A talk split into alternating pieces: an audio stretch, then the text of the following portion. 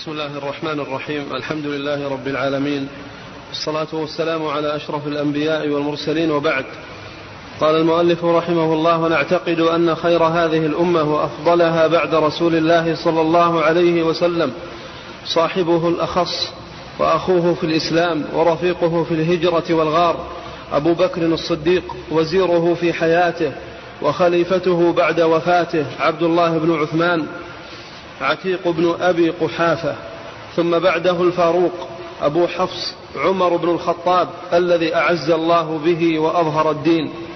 ثم بعده ذو النورين أبو عبد الله عثمان بن عفان الذي جمع القرآن وأظهر العدل والإحسان. ثم ابن عم رسول الله صلى الله عليه وسلم وختنه علي بن أبي طالب رضوان الله عليهم فهؤلاء الخلفاء الراشدون. ثم ابن ثم ابن عم رسول الله. وختنه. ثم ابن عم رسول الله صلى الله عليه وسلم وختنه. وختنه. وختنه علي بن أبي طالب رضوان الله عليهم. فهؤلاء الخلفاء الراشدون والأئمة المهديون. ثم الستة الباقون من العشرة. طلحة بن عبيد الله والزبير بن العوام وسعد بن أبي وقاص وسعيد بن زيد بن عمرو بن نفيل وعبد الرحمن بن عوف وأبو عبيد بن الجراح رضوان الله عليهم فهؤلاء العشرة الكرام البررة الذين شهد لهم رسول الله صلى الله عليه وسلم بالجنة فنشهد لهم بها كما شهد لهم بها كما شهد لهم بها اتباعا لقوله وامتثالا لأمره وقد شهد رسول الله صلى الله عليه وسلم بالجنة لثابت بن قيس وعبد الله بن سلام ولبلال بن رباح ولجماعة من الرجال والنساء من أصحابه. وبشر خديجة ببيت من قصب لا صخب فيه ولا نصب. وأخبر أنه رأى الرميصاء بنت ملحان في الجنة فكل من شهد له رسول الله صلى الله عليه وسلم. بالجنة شهدنا له ولا نشهد لأحد غيرهم بل نرجو للمحسن ونخاف على المسيء ونكل, ونكل علم الخلق إلى خالقهم. فالزم رحمك الله. ما ذكرت لك من كتاب ربك العزيز وكلام نبيه الكريم ولا تحد عنه ولا, تت ولا تبتغي الهدى في غيره ولا تغتر بزخارف المبطلين وآراء المتكلفين فإن الرشد والهدى والفوز والرضا فيما جاء من عند الله ورسوله لا فيما أحدثه المحدثون وأتى به المتنطعون من آرائهم المضمحلة ونتائج عقولهم الفاسدة وارض بكتاب الله وسنة رسوله عوضا من قول كل قائل وزخرف وباطل. بسم الله الرحمن الرحيم. الحمد لله رب العالمين والصلاة والسلام على إمام المرسلين نبينا محمد وعلى آله وأصحابه أجمعين. أما بعد فإن المصنف رحمه الله لما تكلم عن شيء من فضائل النبي الكريم عليه الصلاة والسلام وخصائصه شرع في الكلام على فضائل أصحابه رضي الله عنهم الصحابة الكرام الذين شرفهم الله وأكرمهم برؤية النبي صلى الله عليه وسلم وسماع حديثه وأخذ الدين منه غضا طريا. والصحابة أو الصحابي هو من لقي النبي صلى الله عليه وسلم مؤمنا به ومات على الإسلام. والصحابة هم خيار الأمة. داخلون في قول الله تبارك وتعالى كنتم خير أمة أخرجت للناس دخولا أوليا. وفي الحديث يقول صلى الله عليه وسلم خير الناس قرني. ثم الذين يلونهم ثم الذين يلونهم.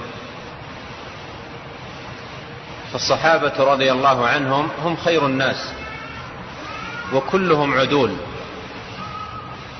شهد الله لهم بالخيرية وعدلهم ورضي عنهم وشهد لهم بذلك رسوله الكريم. صلوات الله وسلامه عليه. ومناقب الصحابة وفضائلهم وميزاتهم كثيرة لا تحصى. وفي الحديث يقول صلى الله عليه وسلم لو أنفق أحدكم مثل أحد ذهبا ما بلغ مد أحدهم ولا نصيفه فشأنهم عظيم. ومكانتهم رفيعة ومنزلتهم عالية وخصائصهم كثيرة ثم هم مع فضلهم متفاضلون بعضهم أفضل من بعض. ليسوا في الفضل سواء وليسوا في الخيرية على درجة واحدة بعضهم أفضل من بعض. يتفاوتون في الفضل. والمصنف رحمه الله عقد هذا الفصل لبيان فضل الصحابة رضي الله عنهم وبيان المفاضلة بينهم. وإذا علمنا من خلال هذا الفصل فضل الصحابة رضي الله عنهم والتفاضل بينهم فالتفاضل عائد إلى الإيمان وطاعة الله عز وجل وامتثال أوامره. فيكون هذا نوعا آخر يضم لما سبق من الأدلة الدالة على تفاضل أهل الإيمان في الإيمان وأن أهله ليسوا فيه سواء. ويتفاضلون في في خصال الإيمان لا يكونون فيها على درجة واحدة. فليس كل أحد في الصديقية مثل أبي بكر. وفي الحديث أحيا أمتي عثمان. وفي الحديث الآخر يقول عليه الصلاة والسلام إن عمار بن ياسر ملئ إيمانا حتى مشاشيه فهذا هذا كله يعني فضل الصحابة وتميزهم بالعبادة وعنايتهم التامة بها والاتباع للنبي الكريم عليه الصلاة والسلام يدل على التفاضل في الإيمان وأن أهل الإيمان ليسوا فيه على رتبة واحدة. وهذا يبين شناعة قول المرجئة. وفداحته. إذ كيف يقال عن آحاد الأمة بأنه في الفضل كالصحابة أو كأبي بكر أو كعمر؟ وهذا قول من يقول إن أهل الإيمان في أصله سواء وأنه لا يزيد ولا ينقص. والناس فيه سواسية كأسنان المشط. فهذا قول باطل عاطل وما يترتب عليه من النتائج السيئة والعقائد الباطلة كثيرة لا تحصى. المصنف رحمه الله أخذ يتكلم عن التفاضل بين الصحابة الكرام. قال ونعتقد أن خير هذه الأمة وأفضلها بعد رسول الله صلى الله عليه وسلم صاحبه الأخص وأخوه في الإسلام ورفيقه في الهجرة في الهجرة والغار أبو بكر الصديق. وذكر جملة من صفاته. فهذا هذا جملة من الاعتقاد من اعتقاد أهل السنة. اعتقاد أن أفضل أمة محمد عليه الصلاة والسلام ليس فيهم من هو أفضل منه فهو أفضل الصحابة على الإطلاق وأفضل أمة محمد صلى الله عليه وسلم. وهو صاحبه الأخص. فله في الصحبة خصوصية وسبق وتميز ومواقف عظيمة حتى إنه هو حتى إنه الصحابي الوحيد الذي ذكر بهذا اللقب في القرآن الكريم إذ يقول لصاحبه هذا ما ناله أحد. تنصيص على الصحبة صحبته للنبي عليه الصلاة والسلام. فهو صاحب النبي الأخص. وهذا فيه تميز أبي بكر رضي الله عنه في الصحبة. وهذا فيه إشارة إلى أن الصحبة أو الصحابة في الصحبة متفاضلون. من حيث السبق ومن حيث البلاء ومن حيث التقديم للإسلام ومن حيثيات عديدة. وأبو بكر رضي الله عنه كان سباقا. ومن يقرأ الآثار في في حياته العملية ومواقفه مع النبي عليه الصلاة والسلام وعبادته يجد أنه كان سباقا رضي الله عنه. والصحابة شهدوا له بذلك. شهدوا له بأنه كان سباقا لهم في كل خير رضي الله عنه وأرضاه. فكان صاحبه الأخص وأخوه في الإسلام لأنه وقف مع النبي صلى الله عليه وسلم من أول الأمر وهو أول من أسلم. الصحابة كلهم إخوة للنبي صلى الله عليه وسلم في الإسلام أخوة الإسلام. لكن هنا يشير إلى خصوصية أن أبا بكر رضي الله عنه من أول الأمر وهو أول من, وهو أول من أسلم من الرجال. قال وأخوه في الإسلام ورفيقه في الهجرة والغار. لما هاجر عليه الصلاة والسلام إلى المدينة ولما دخل الغار كان معه أبو بكر الصديق رضي الله عنه. وفي ذلك قول الله تعالى ثاني اثنين إذ هما في الغار إذ يقول لصاحبه لا تحزن إن الله معنا. وهذه معية خاصة لهذين الصاحبين. للنبي صلى الله عليه وسلم وصاحبه أبي بكر الصديق رضي الله عنه. قال ووزيره في حياته. والوزير هو العوين والمساعد ومن يستشار ويؤخذ برأيه.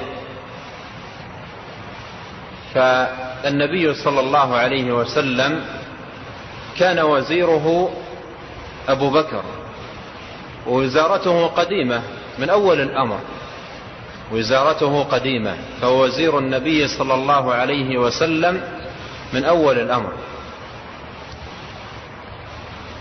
والنبي عليه الصلاة والسلام في كثير من المواقف والشؤون يستشيره وينظر في رأيه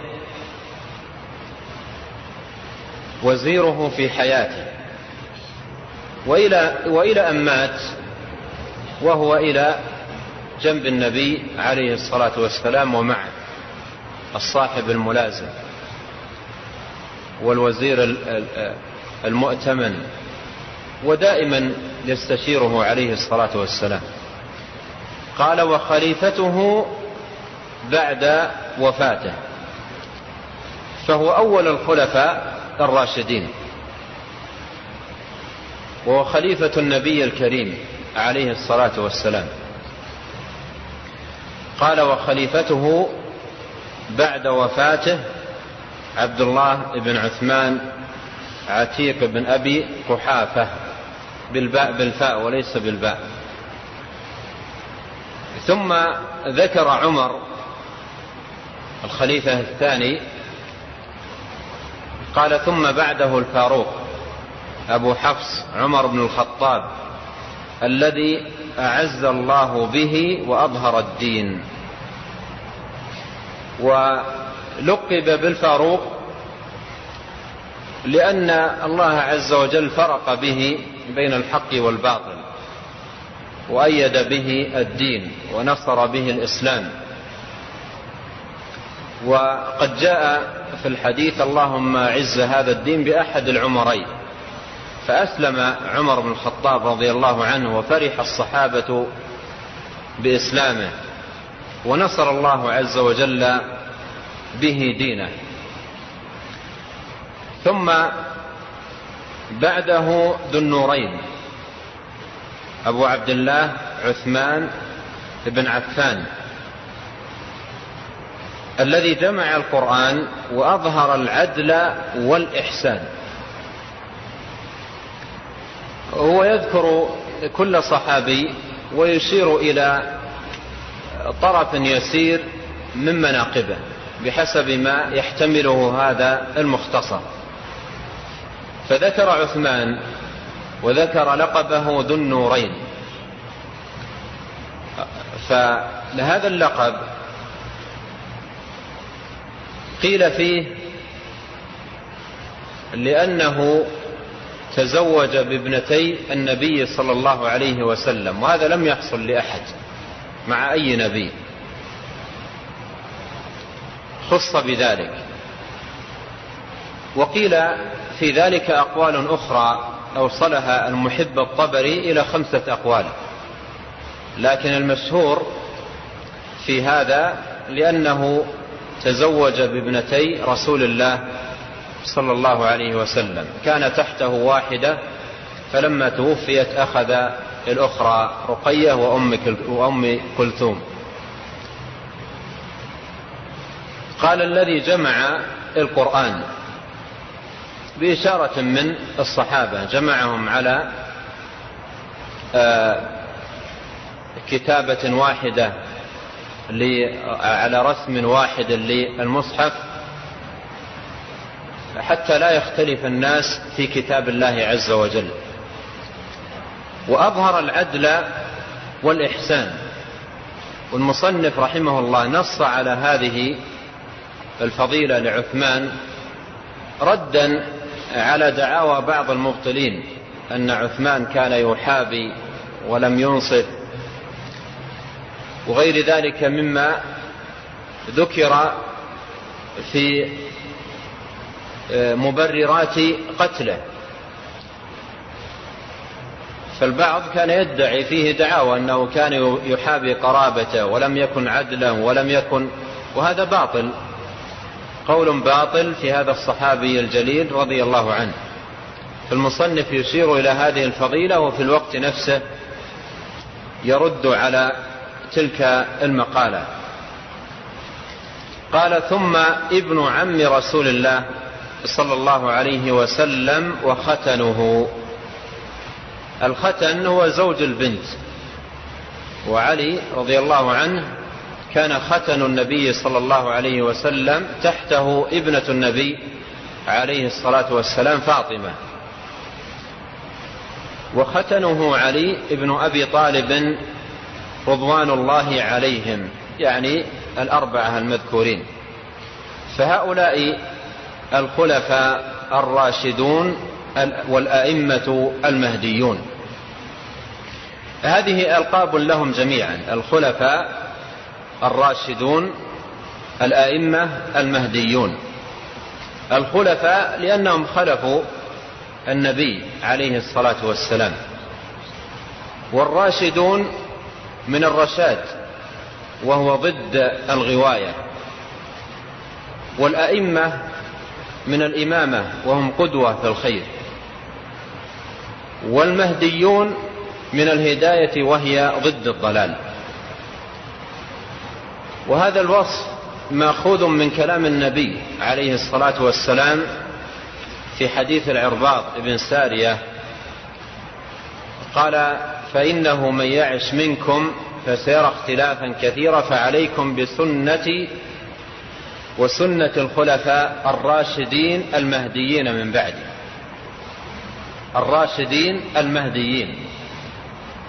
الراشد ضد الغاوي والمهدي ضد الضال. وهذا فيه إشارة إلى صلاح العلم وصلاح العمل. في إشارة إلى صلاح العلم وصلاح العمل. الراشد أي من ليس عنده غواية بل عنده بصيرة وعلم وفهم ودراية بدين الله جل وعلا. والمهدي ضد الضال. وهذا فيه إشارة إلى صلاح العمل صلاح العبادة والطاعة. والتقرب إلى الله تبارك وتعالى. فوصفهم بهذين الوصفين الراشدين المهديين إشارة إلى صلاح العلم وصلاح العمل وأنهما قدوة في هذين الأمرين. ولهذا قال وسنة الخلفاء الراشدين المهديين. الخلفاء الراشدين المهديين.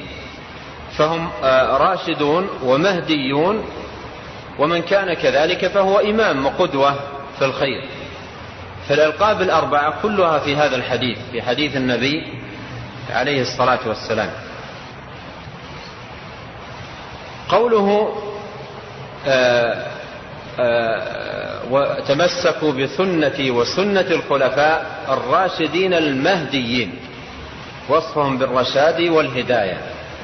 هذا نظير وصف الله تبارك وتعالى لنبيه صلى الله عليه وسلم بذلك. في قوله في سورة النجم ما ضل صاحبكم وما غوى. فنفي الضلال فيه إثبات كمال ضده وهو الهداية. ونفي الغواية فيه إثبات كمال ضدها وهو الرشاد.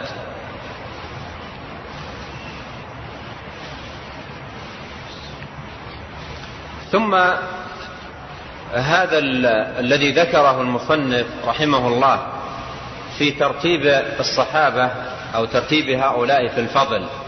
أبو بكر ثم عمر ثم عثمان ثم علي. هذا من عقيدة أهل السنة والجماعة. ولم يخالف فيه أحد. وإنما بعض أهل السنة عرف عنه تفضيل عثمان تفضيل علي على عثمان. وهم متفقون في تفضيل أبي بكر ثم عمر. وبعض أهل السنة قدموا في الفضل علي على عثمان. أما ترتيبهم في الخلافة باتفاق أهل السنة بلا خلاف بأن أفضلهم أبو بكر ثم عمر ثم عثمان ثم علي. واستقرت كلمة أهل السنة والجماعة فيما بعد أن ترتيبهم في الخلافة أن ترتيبهم في الفضل كترتيبهم في الخلافة.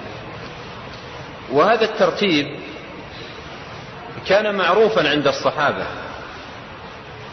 جاء عن عمر ابن آه عن عبد الله بن عمر رضي الله عنه كما في سنن أبي داود. كنا في زمن النبي صلى الله عليه وسلم نقول أفضل الأمة أبو بكر ثم عمر ثم عثمان ثم علي. ويبلغ ذلك النبي صلى الله عليه وسلم فلا ينكر. وجاء عن علي رضي الله عنه قريبا من هذا المعنى. وجاء في هذا المعنى آثار عديدة عن الصحابة وعن السلف. فترتيبهم في الفضل كترتيبهم في الخلافة. لما أنهى رحمه الله الكلام على الخلفاء الراشدين فضلهم والمفاضلة بينهم والإشارة إلى بعض فضائلهم انتقل للكلام على آه، بقية الستة المبشرين بالجنة. فذكر طلحة بن عبيد الله والزبير بن العوام وسعد بن أبي وقاص وسعيد بن زيد بن عمرو بن نفيل وعبد الرحمن بن عوف وأبا عبيدة بن الجراح رضي الله عنهم أجمعين.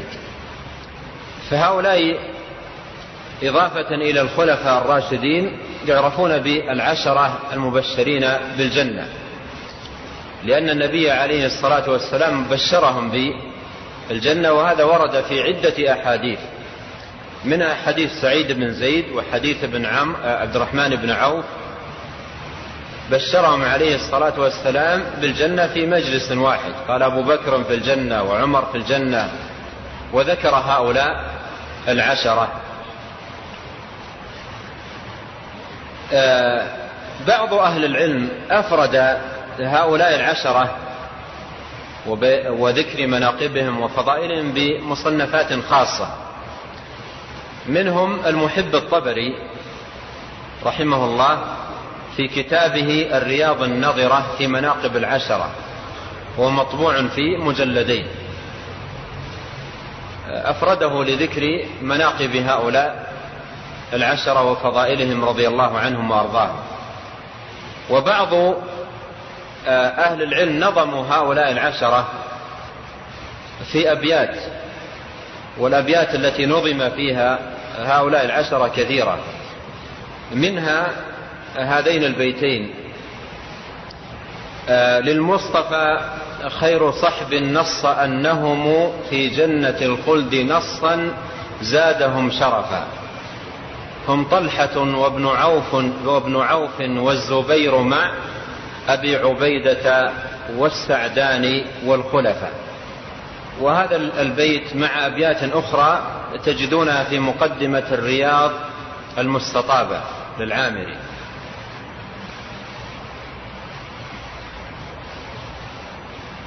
قال فهؤلاء العشرة الكرام البررة الذين شهد لهم رسول الله صلى الله عليه وسلم بالجنة. فنشهد لهم بها كما شهد لهم بها اتباعا لقوله وامتثالا لأمره. وهذا فيه إشارة إلى طريقة أهل السنة والجماعة في التعامل مع حديث النبي عليه الصلاة والسلام في كل شيء. ومن ذلك آه، الشهادة بالجنة والتفضيل بين الصحابة رضي الله عنهم وأرضاهم. اتباعا لقوله وامتثالا لأمره. قال وقد شهد رسول الله صلى الله عليه وسلم بالجنة لثابت بن قيس وعبد الله بن السلام ولبلال بن رباح ولجماعة من الرجال والنساء من أصحابه. ثابت بن قيس شهادة النبي صلى الله عليه وسلم له بالجنة ثابتة في الصحيحين صحيحي البخاري ومسلم من حديث سعد بن أبي وقاص رضي الله عنه. يقول رضي الله عنه ما سمعت رسول الله صلى الله عليه وسلم يقول لأحد هو من أهل الجنة إلا لعبد الله بن السلام هذا الحديث يتعلق بعبد الله بن سلام. أما ثابت بن قيس فقصة شهادة النبي صلى الله عليه وسلم له بالجنة أيضا ثابتة في الصحيحين عندما نزل قول الله تبارك وتعالى لا ترفعوا أصواتكم فوق صوت النبي وكان رضي الله عنه جهوري الصوت. فلما نزلت هذه الآية اعتزل في بيته. وبقي في بيته فافتقده النبي عليه الصلاة والسلام وسأل عنه. فأتاه أحد الصحابة فقال إنني في النار. قال إنني في النار لأني أرفعكم صوتا. لأنني أرفعكم صوتا. والله عز وجل أنزل آه، قوله لا ترفعوا أصواتكم فوق صوت النبي. ولا تجهروا له بالقول فتحبط أن تحبط أعمالكم فها كجهر بعضكم لبعض أن تحبط أعمالكم وأنتم لا تشعرون. فخاف من هذه الآية وظن أنه معنيا بها. فقال النبي صلى الله عليه وسلم بل هو في الجنة. فشهد له بالجنة. وعبد الله بن السلام أشرت إلى حديثه. وبلال بن رباح آه، قول النبي صلى الله عليه وسلم إني سمعت خشف نعلي بلال في الجنة. قال وبشر خديجة ببيت من قصب لا صخب فيه ولا نصب. وهذا الحديث في الصحيحين. والقصب قيل هو اللؤلؤ المجوف ولا صخب فيه ولا نصب أي ليس فيه شدة ولا عنت ولا تعب وإنما هذه الأمور تكون في الدنيا أما الجنة فلا. وأخبر أنه رأى الرميصاء بنت ملحان في الجنة. والرميصاء هي زوجة أبي طلحة. وهي أم أنس بن مالك رضي الله عنه. قد شهد لها النبي عليه الصلاة والسلام بالجنة والشهادة لها بالجنة مع بلال جاء في حديث واحد في سنن أبي داود وغيره. قال أريت الجنة وسمعت فيها خشف نعلي بلال ورأيت امرأة أبي طلحة التي هي الرميصاء. وهذا جاء في سنن أبي داود من حديث جابر رضي الله عنه. لما أشار المصنف رحمه الله إلى بعض من شهد لهم رسول الله صلى الله عليه وسلم بالجنة قال فكل من شهد له رسول الله صلى الله عليه وسلم بالجنة شهدنا له. ولا نشهد لأحد غيرهم يعني معين. لا نشهد لمعين غيرهم. إلا من شهد له رسول الله صلوات الله وسلامه عليه. بل نرجو للمحسن ونخاف على المسيء ونكل علم الخلق إلى خالقهم. هذه طريقة أهل السنة في الشهادة. لا يشهدون لمعين بجنة أو نار وإنما يرجون للمحسن. إذا رأوا أحدا من آه، من المسلمين على خير وإحسان وطاعة وعبادة وإقبال على الله عز وجل قالوا نرجو أن يكون من أهل الجنة نحسبه من أهل الجنة. إن شاء الله أنه من أهل الجنة. ونخاف على المسيء يعني من أساء نخاف عليه. لكن لا يجزم لمعين بجنة أو نار إلا من شهد له النبي الكريم صلوات الله وسلامه عليه. قال ونكل علم الخلق إلى خالقهم ومعنى نكل أي نفوض فنكل علم الخلق إلى خالقهم يعني العلم بحالهم وخاتمتهم وصدق إيمانهم وما يستحقونه من جنة أو نار سعادة أو شقاء هذا كله نكله إلى الله عز وجل. قال فالزم رحمك الله ما ذكرت لك من كتاب ربك العزيز وكلام نبيك الكريم ولا تحد عنه ولا تبتغي الهدى في غيره. هذا الكلام عائد لما سبق في العقيدة التي أوردها المصنف بما في ذلك ما أشار إليه في تمامها من تفاضل بين الصحابة وشهادة لمن شهد له النبي عليه الصلاة والسلام بالجنة وغير ذلك مما ذكره قبل ذلك كله مبني على كتاب الله. وسنة نبيه صلى الله عليه وسلم. والمصنف رحمه الله أشار إلى إلى يعني هذا المعنى في مقدمة الكتاب وأشار إليه في أثناء الكتاب غير مرة وأشار إليه هنا في تمام. فأهل السنة في كل صغير وكبير وفي كل أمر من أمور المعتقد والدين يبنونه على كتاب الله وسنة نبيه عليه الصلاة والسلام. ولهذا المصنف يقول خذ كل ما ذكرت لك في هذا الكتاب وهو ليس مني لم آت به من عند نفسي.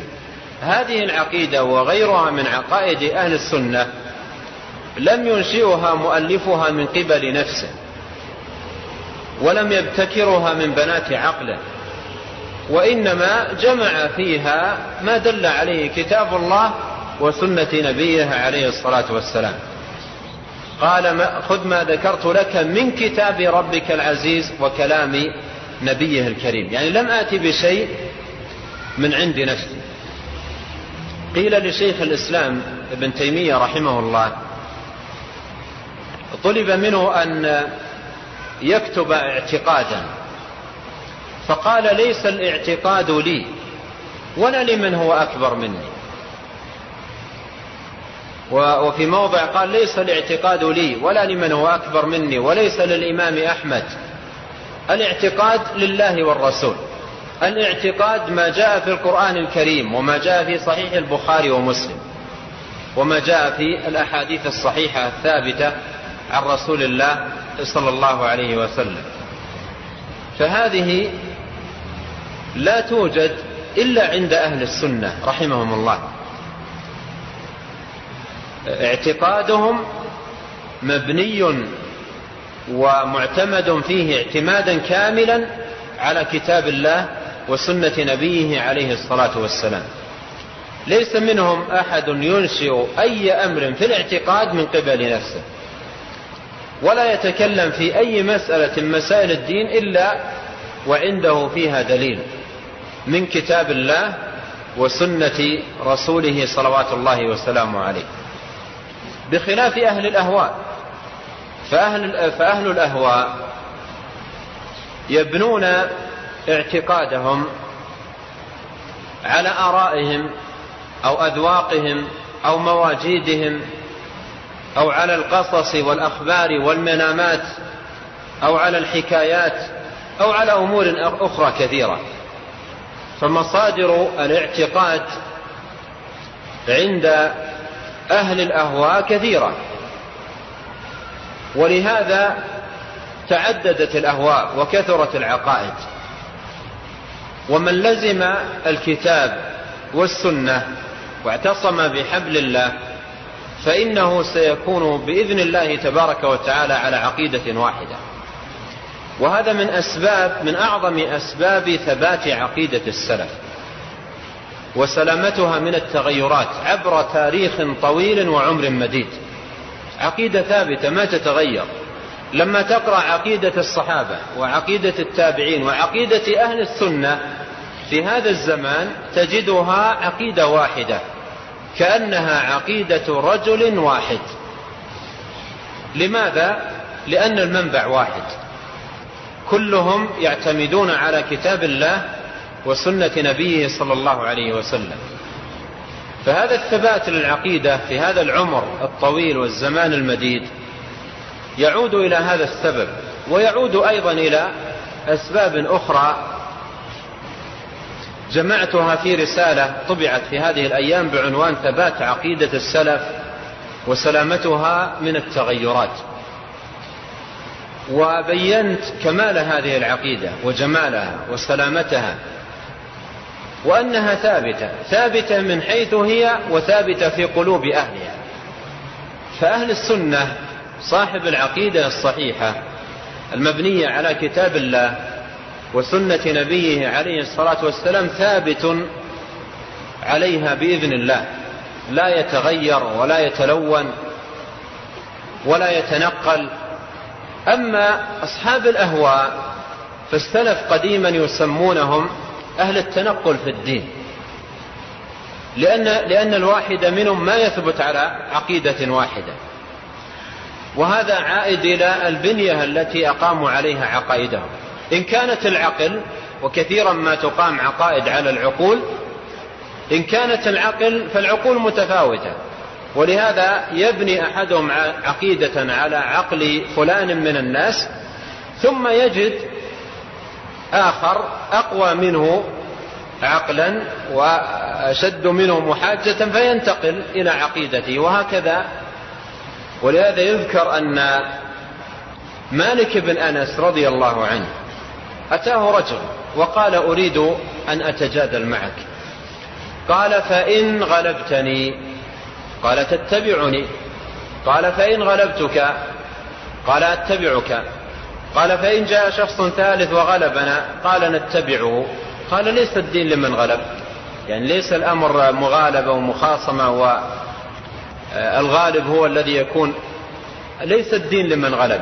الدين كتاب الله وسنة رسوله عليه الصلاة والسلام. ولهذا قال فكلما جاءنا رجل أجدل من رجل تركنا الكتاب والسنة لجدله. فهذا يعني سبب ثبات هذه العقيدة وبقائها من حيث هي وأيضا من حيث ثباتها في قلوب أهلها.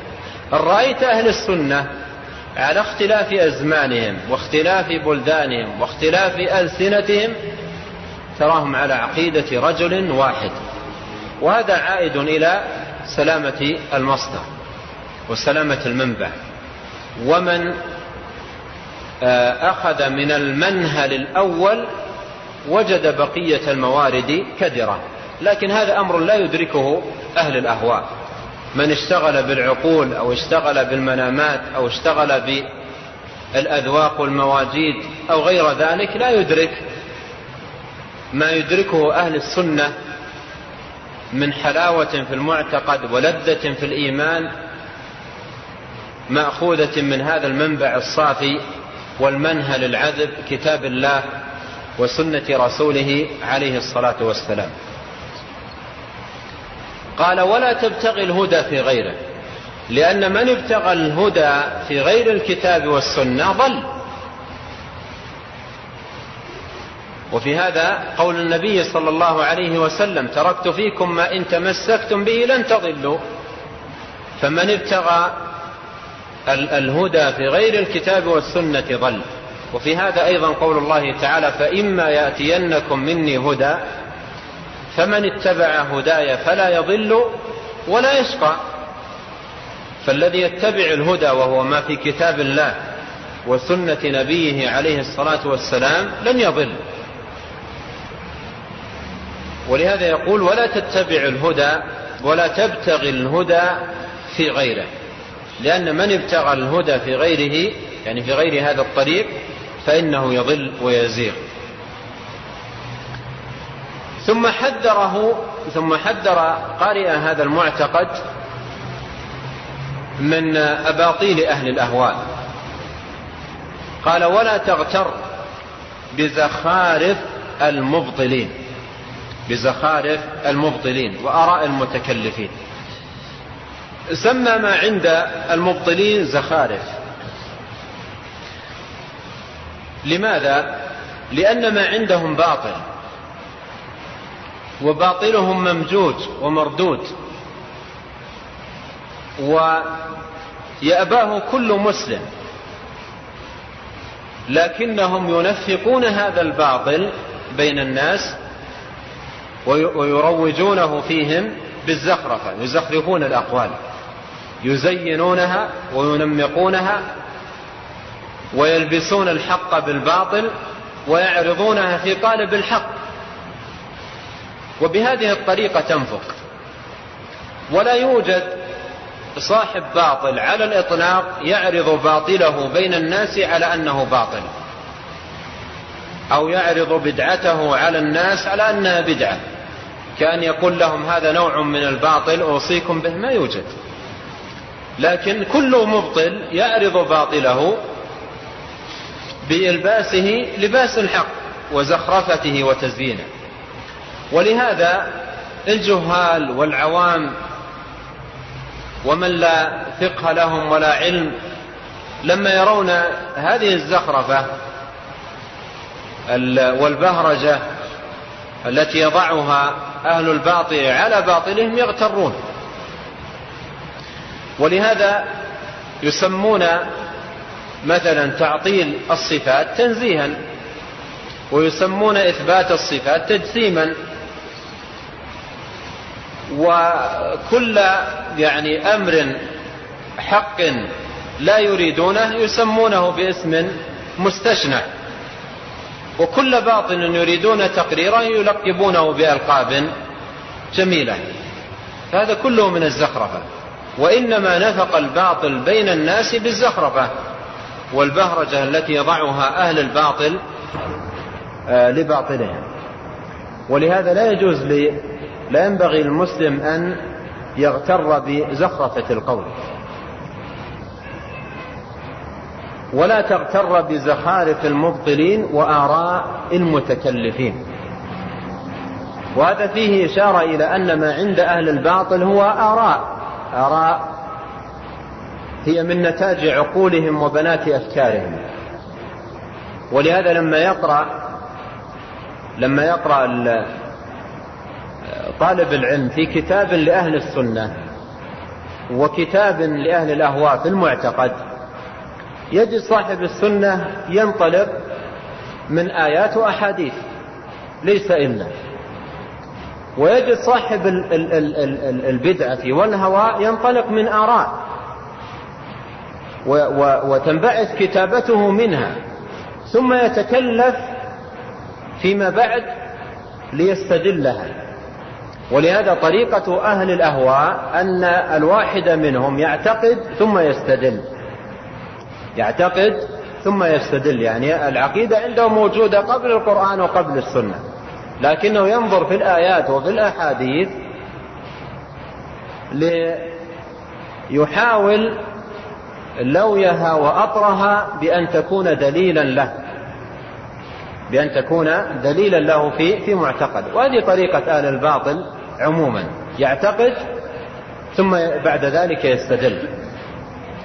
أو يعتقد وإذا تبين له أن آية تعارض اعتقاده أو حديثا يعارض اعتقاده أوردها ليرد المعارضة.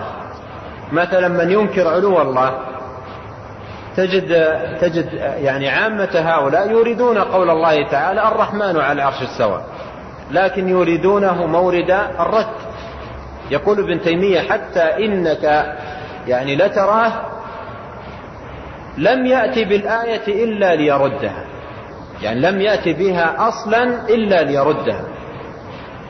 وهذا يدل على أن ما لها اعتبار. ولهذا لاحظ يقرر بشواهد يعني عقلية فاسدة كثيرة نفي العلو. ثم يأتي ويقول فإن قيل ما قولكم في قوله تعالى الرحمن على العرش استوى. لماذا جيء بالآية هنا؟ لترد هو لم يأتي بها أصلا إلا ليردها. وهذه طريقتهم في التعامل مع كلام الله وكلام رسوله عليه الصلاة والسلام.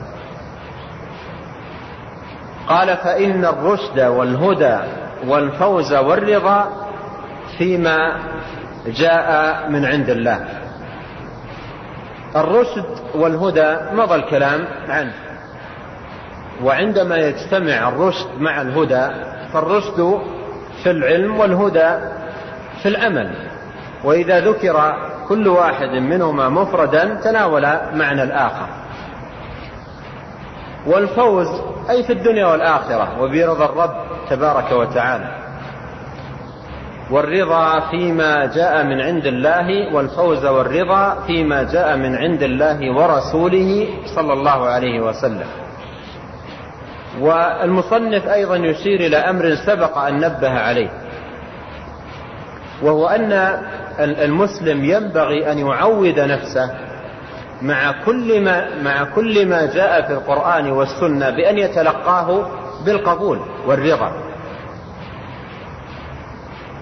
وإن استوحش من بعض الأمور ل يعني ضعف بصيرته وقلة علمه ليتهم رأيه في الدين. ويرضى بما جاء عن الله. وعن رسوله صلوات الله وسلامه عليه. من الله الرسالة وعلى الرسول البلاغ وعلينا التسليم. يعود نفسه أن يكون على هذه القدم قدم التسليم وقدم الرضا لكل ما جاء عن الله وعن رسوله صلوات الله وسلامه عليه. لا فيما أحدثه المحدثون. وأتى به المتنطعون. المحدثون من الإحداث وهو الابتداع. وفي هذا يقول عليه الصلاة والسلام من أحدث في أمرنا هذا ما ليس منه فهو رد. فالإحداث إنشاء شيء في الدين ليس منه. ولم يأتي عن رسول الله صلى الله عليه وسلم. وسيأتي للمصنف رحمه الله كلام عن هذا. لا فيما أحدثه المحدثون وأتى به المتنطعون. والتنطع التكلف. والمتنطع المتكلف. وما أتى به المتنطعون أي الذين لم يسعهم ما في الكتاب والسنة. فأخذوا يتكلفون أشياء وأمورا يأتون بها من قبل أنفسهم. لم يسعهم ما في كتاب الله ولم يسعهم ما في سنة رسول الله عليه الصلاة والسلام ولم يسعهم ما كان عليه الصحابة الكرام ومن اتبعهم بإحسان فتنطعوا وتكلموا وأخذوا يأتون بأمور ويستحسنون أشياء ويلصقونها بالدين. وأتى به المتنطعون من آرائهم المضمحلة. والإضمحلال هو التلاشي والتصاغر.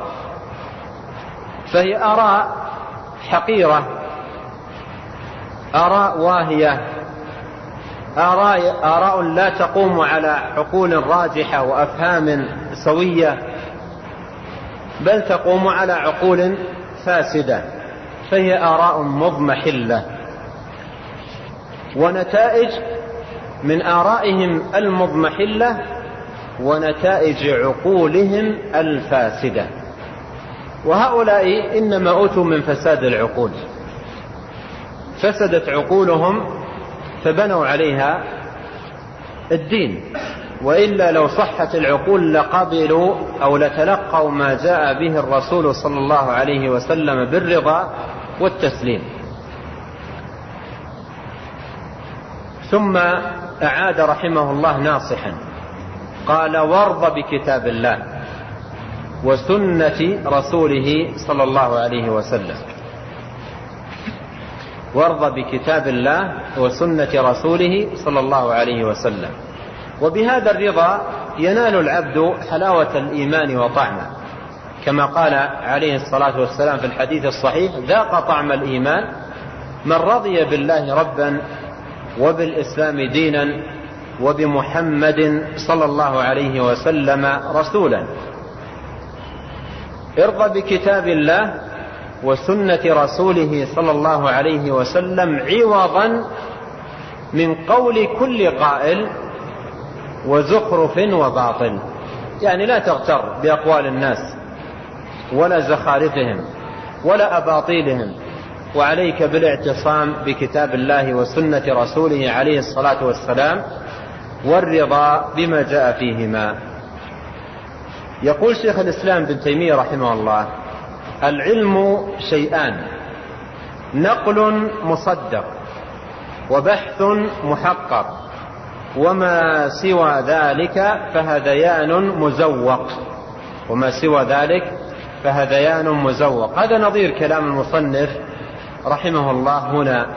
فأهل الباطل ليس عندهم إلا هذيان وآراء فاسدة وتقريرات باطلة لكنهم زوقوها زخرفوها نمقوها ألبسوها قوالب الحق فنفقوها بذلك بين الناس وروجوها فيهم فالمصنف رحمه الله ختم يعني بهذه الخاتمة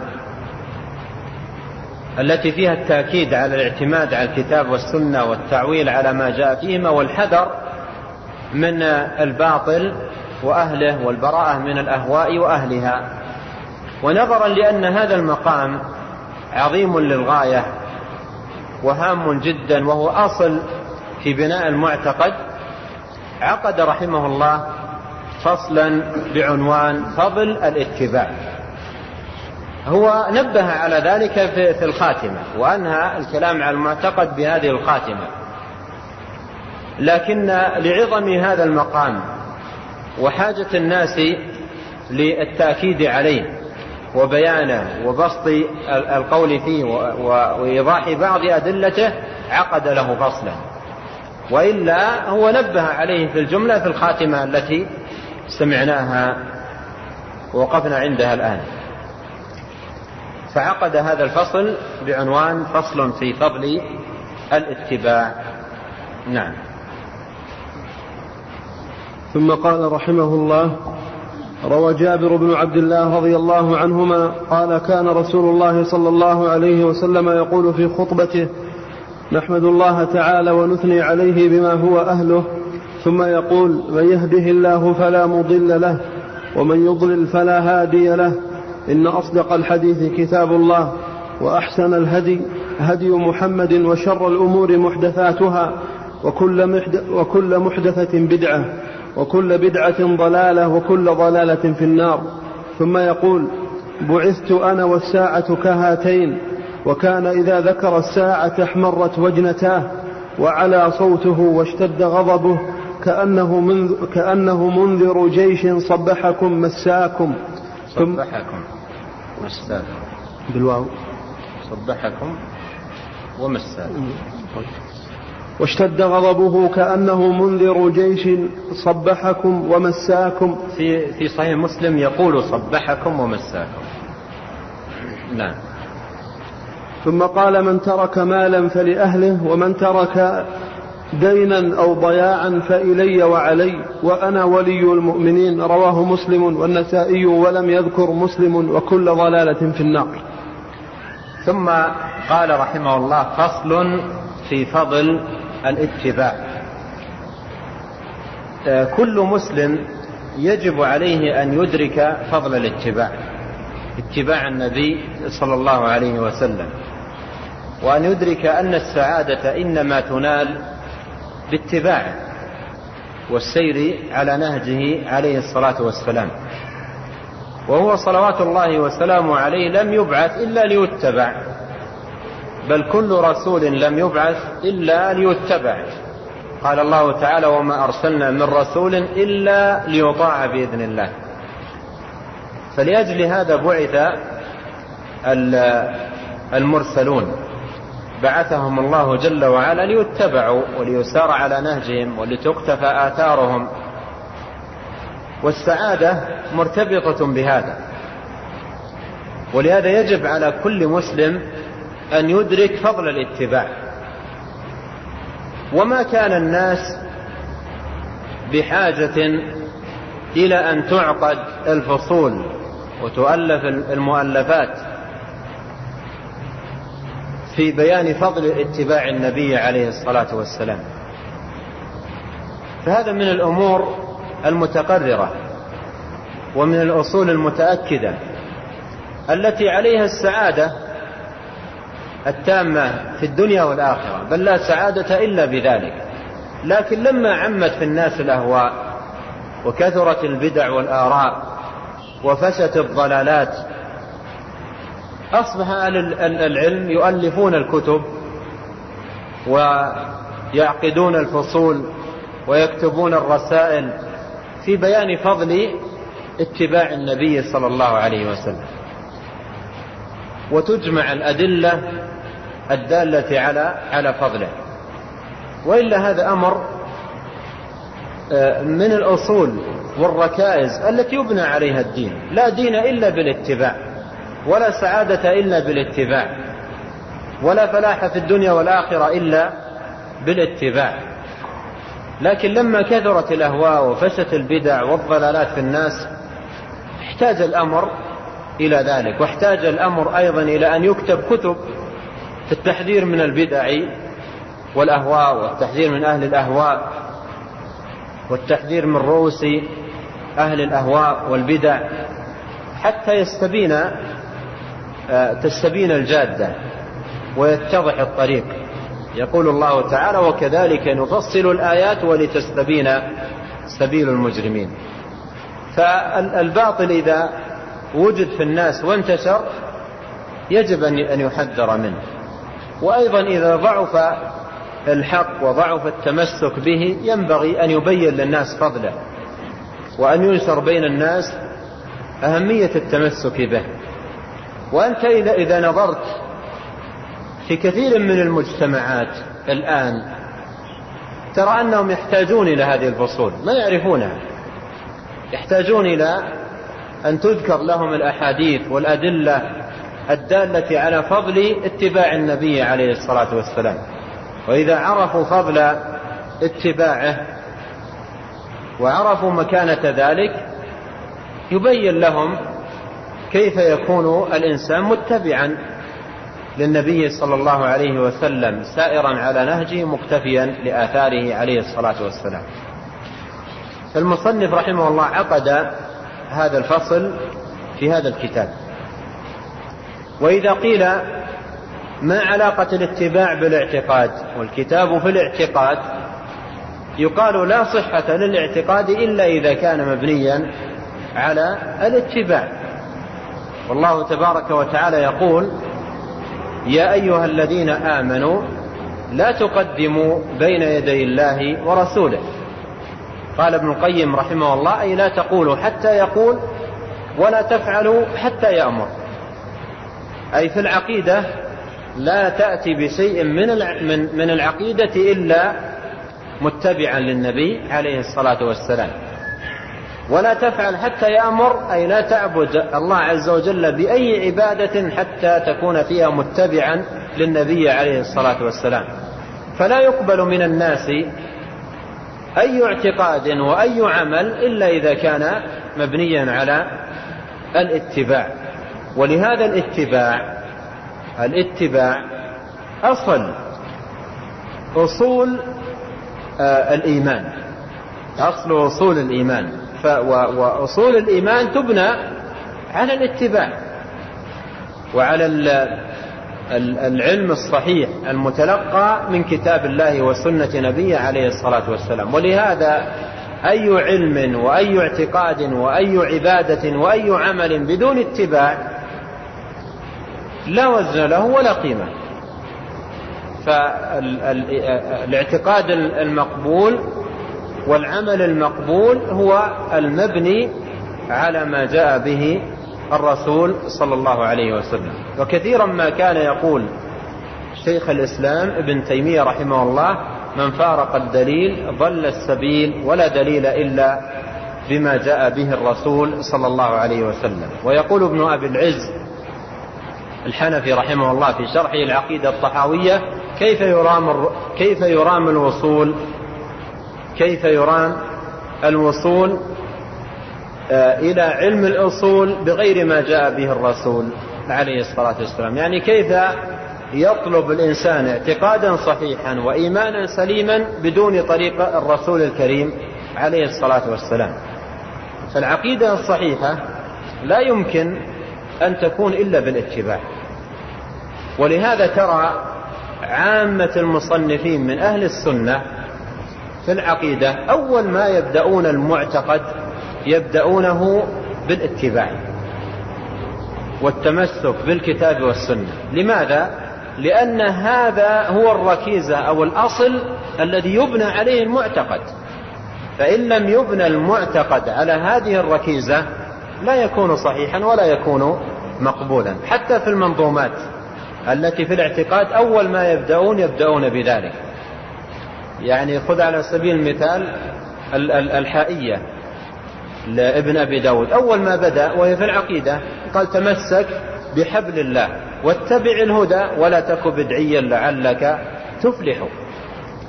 ولما ترى كتب العقيدة المختصرة والمطولة كلها في الغالب تبدأ بتقرير هذا الأصل.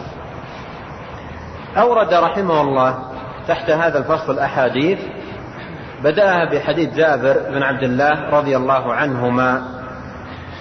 قال كان رسول الله صلى الله عليه وسلم يقول في خطبته نحمد الله تعالى ونثني عليه بما هو أهله ثم يقول من يهده الله فلا مضل له ومن يضلل فلا هادي له. إن أصدق الحديث كتاب الله وأحسن الهدي هدي محمد وأيضا تروى بلفظ وأحسن الهدى هدى محمد. أحسن الهدي الهدي هو الطريق والهدى هو الدلالة والإرشاد.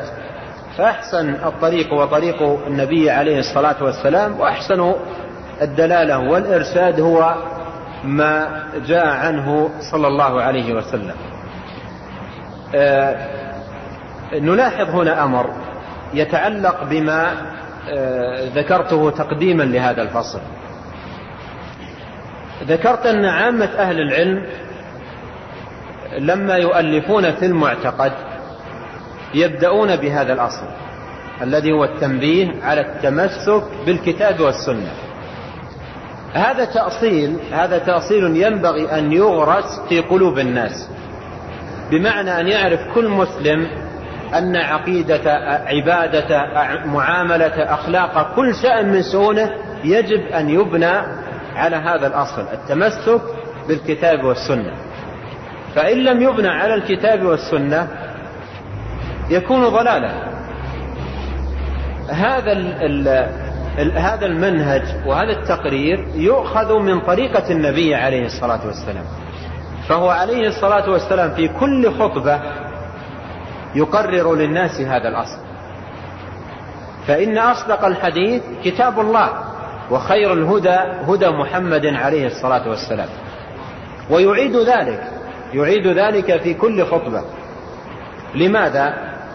الخطبة فيها عقيدة فيها عبادة فيها أخلاق. العقيدة والعبادة والأخلاق هي مبنية على هذا الأصل الذي قرر ونوه به في بداية ومطلع الخطبة. فهذا يعني الذي يكرره عليه الصلاة والسلام كله تأكيد تأكيد من بعد تأكيد في كل مقام.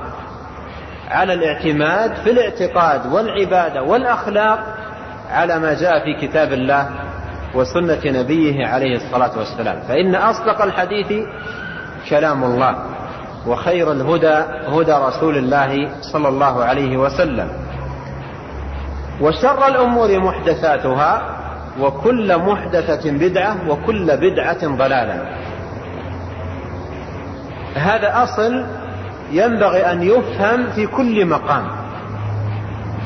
أن آه، العمدة فيه على أصدق الحديث وهو كلام الله وخير الهدي وهو هدي رسول الله صلى الله عليه وسلم مع الحذر التام والبعد الكامل عن الأهواء والبدع. وشر الأمور محدثاتها وكل محدثة بدعة وكل بدعة ضلالة وكل ضلالة في النار.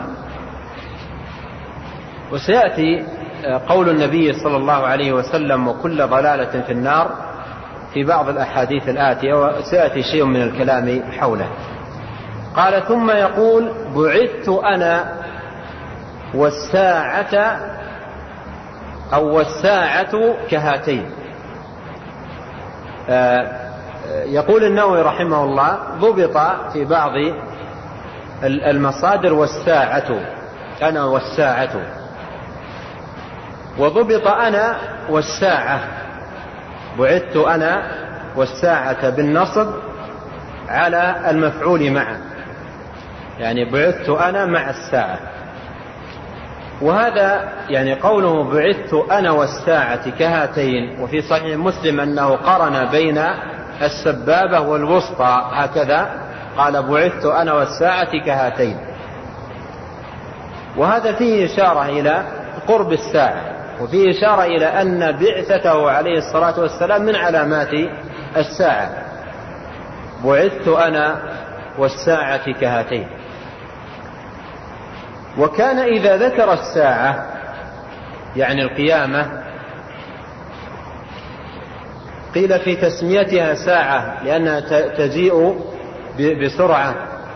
وقيل إنها تقوم في ساعة يعني قيامها سريع. قال وكان إذا ذكر الساعة احمرت وجنتاه وعلى صوته واشتد غضبه كأنه منذر جيش لما يذكر الساعة وأمرها وأحوالها وأحوال يوم القيامة يكون على هذه الصفة. يشتد صوته وتحمر وجنتاه كأنه منذر جيش يقول صبحكم ومساكم. منذر الجيش من هو؟ هو الرجل الذي خرج من قريته ومدينته فوجد جيشا داهم البلد وقدم لإهلاك من في البلد. فرجع إلى البلد فزعا خائفا يصيح بالناس يقول صبحكم ومساكم يعني الجيش. كيف تكون صورة هذا المنذر؟ فيقول جابر كأنه منذر جيش. وهذا يقوله عليه الصلاة والسلام لا يقوله تكلفا. وإنما يقوله تأثرا ونصحا وقياما ببيان هذا الأمر العظيم والمقام الخطير. كأنه منذر جيش يقول صبحكم ومساكم أخذ من هذا بعض أهل العلم أن الخطيب والناصح ينبغي أن يتأثر بما يقول أن يتأثر هو بما يقول. حتى يتأثر الناس. وأن يتفاعل مع ما يقول حتى يتفاعل الناس معه. فهكذا شأن النبي عليه الصلاة والسلام في في خطبه. لما يذكر القيامة والساعة يفزع عليه الصلاة والسلام ويكون شأنه كمنذر الجيش ويعلو صوته وتحمر وجنتاه. وهذا كله من تمام نصحه وكمال بيانه وتمام وعظه. لقد جاءكم رسول من أنفسكم حريص عليكم عزيز علي عزيز عليه ما عنتم حريص عليكم بالمؤمنين رؤوف رحيم. هذا من حرصه صلوات الله وسلامه عليه على أمته. قال واشتد غضبه كأنه منذر جيش يقول صبحكم ومساكم. ثم قال من ترك مالا فلأهله يعني يرثونه آه، منه ويكونون ورثته فيه. من ترك مالا فلأهله ومن ترك دينا أو ضياعا فإلي وعلي. فإلي وعلي. وهذا إنما قاله عليه الصلاة والسلام لما حصلت الفتوحات وتيسر المال. كان عليه الصلاة والسلام في بداية الأمر إذا جيء بمن عليه دين لا يصلي عليه حتى يسد أو يسد عنه دينا. لكن لما كثرت الفتوحات وتيسر المال كان يسد الدين. ومن ترك ضياعا أي أولادا وعيالا ليس عندهم نفقة وليس عندهم من يعولهم فعلي وعلى فإلي وعلي. يعني أنا أقوم به وأتولاه. قال وأنا ولي المؤمنين. وأنا ولي المؤمنين. وجاء في صحيح في صحيح مسلم آه، آه، قال عليه الصلاة والسلام أنا أولى بالمؤمنين. وفي معنى هذا قول الله تعالى النبي أولى بالمؤمنين من أنفسهم. وهذا يدخل تحته معاني كثيرة. أولى بالمؤمنين من أنفسهم من المعاني التي تدخل تحته أنه أحرص على أنفسهم وأنصح لأنفسهم منهم. وهو أنصح لنفسك من نفسك. عليه الصلاة والسلام. وأولى بك من نفسك من معاني أن تقدم محبته على محبتك لنفسك. لأن أولى بنفسك منك. فمحبته مقدمة على محبتك لنفسك. وفي الحديث يقول عليه الصلاة والسلام آه، لا, لا يؤمن أحدكم حتى أكون أحب إليه من والده وولده والناس أجمعين. وفي حديث عمر لما قال عمر والله لأنت أحب إلي من كل شيء إلا من نفسي. قال لا يؤمن أحدكم حتى أكون أحب إليه من نفسه. فقال عمر والله لأنت الآن أحب إلي حتى من نفسي. فقال الآن يا عمر.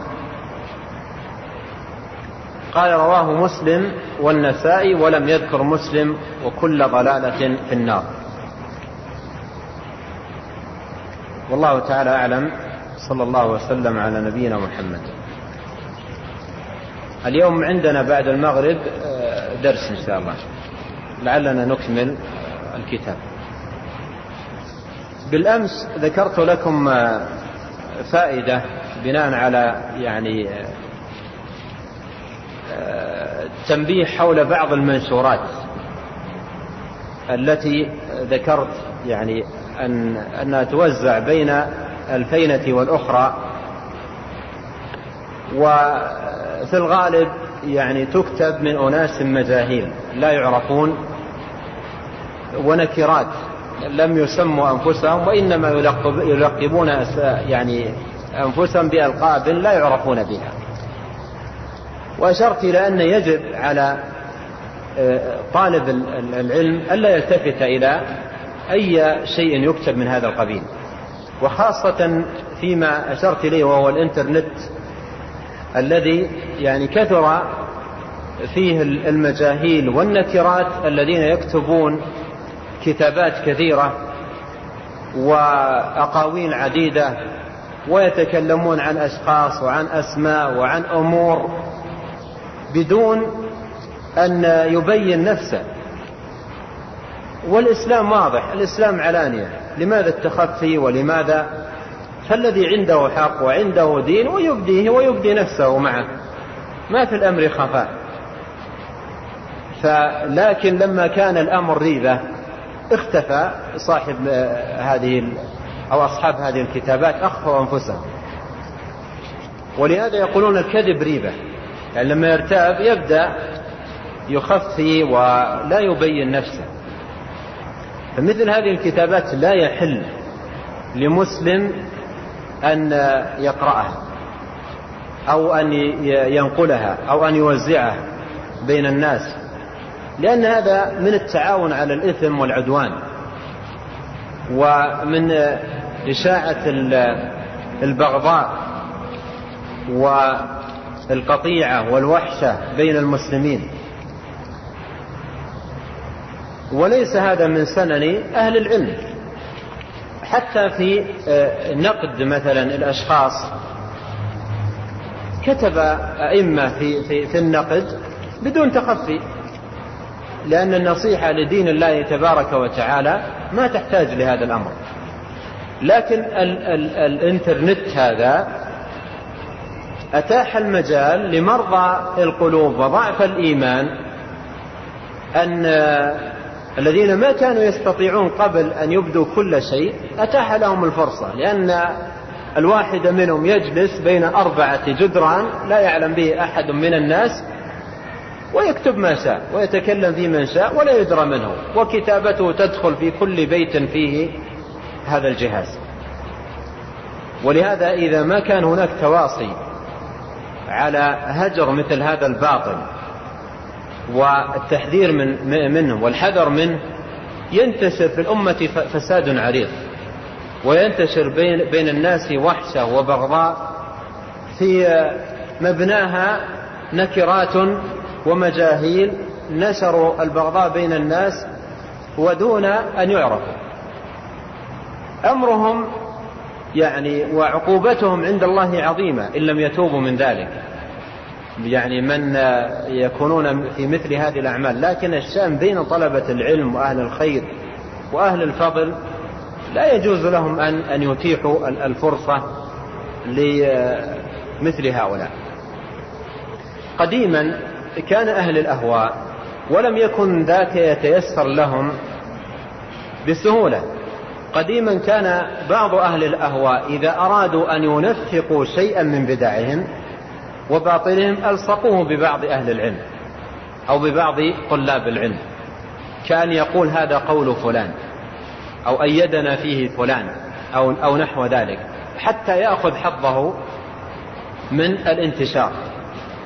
ولهذا مر علي في سنن أبي داود أثر يعني عن أيوب السختياني يقول كذب على الحسن البصري ضربان من الناس. كذب على الحسن البصري ضربان من الناس. آه، قوم القدر رأيهم يعني عقيدتهم في القدر عقيدة المعتزلة قدرية النفاة القدر رأيهم فهم يريدون أن ينفقوا بذلك رأيهم. يعني يقول الحسن يقول بقول القدرية حتى ينفق قولهم. هم لا يعرفون بعلم ولا يعرفون بفضل وليس ليس لهم بين في الأمة ذكر ولا شأن فما يمشي قولهم. فأرادوا أن ينفقوه فصاروا بين الناس يقولون الحسن يقول بقولنا. فقولهم الحسن يقول بقولنا مقصود فيه أن يروج قولهم. قوم القدر رأيهم فهم يريدون أن ينفقوا بذلك رأيهم. وقوم لهم له في قلوبهم شنآن. وبغض يعني يبغضون الحسن فيريدون أن أن يبغضه الناس وألا يقبل الناس على سماع حديثه وقوم في قلوبهم له بغض وشنآن فيقولون أليس من قوله كذا؟ أليس من قوله كذا؟ ما مراد بهذا؟ يعني آه، لا تستمعوا له هم هم مبغضون له ويودوا أن ويودون أن الناس لا يستمعوا لحديثه فيقول أليس من قوله كذا؟ أليس من قوله كذا؟ حتى لا يستمع حديثه كان هؤلاء يعني أهل الأهواء على هذه الطريقة. لكن الآن هذه الطريقة أتيحت لأهل الأهواء بشكل واسع جدا. يعني قديما لما يأتي مثل هذا الشخص إلى من عنده معرفة ويقول الحسن يقول بكذا أو الحسن يؤيد كذا يقال له كذبت. ويرد كلامه في وجهه.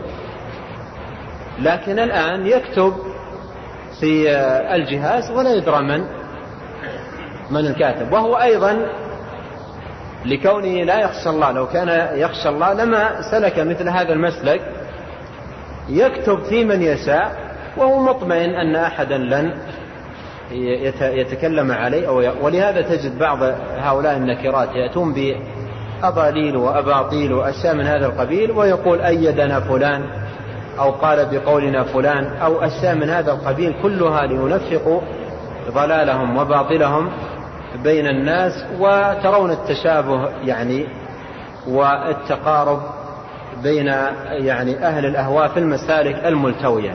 صاحب السنة واضح. وصاحب الحق بين والحق أبلج وليس فيه تخفي. الإنسان يدعو على بصيرة ويسلك مسلك أهل السنة والجماعة. وأما طرق أهل الأهواء فهذه لا تأتي بخير ولا تأتي بين الناس إلا بالضر والشر.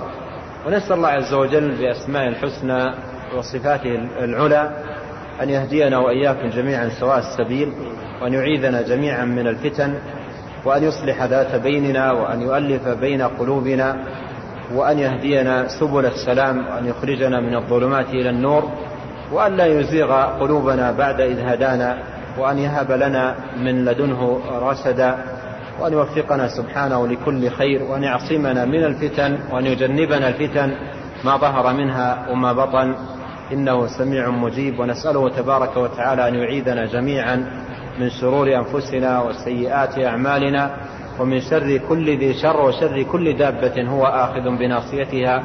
إنه تبارك وتعالى سميع مجيب. صلى الله وسلم على نبينا محمد وعلى آله وأصحابه أجمعين.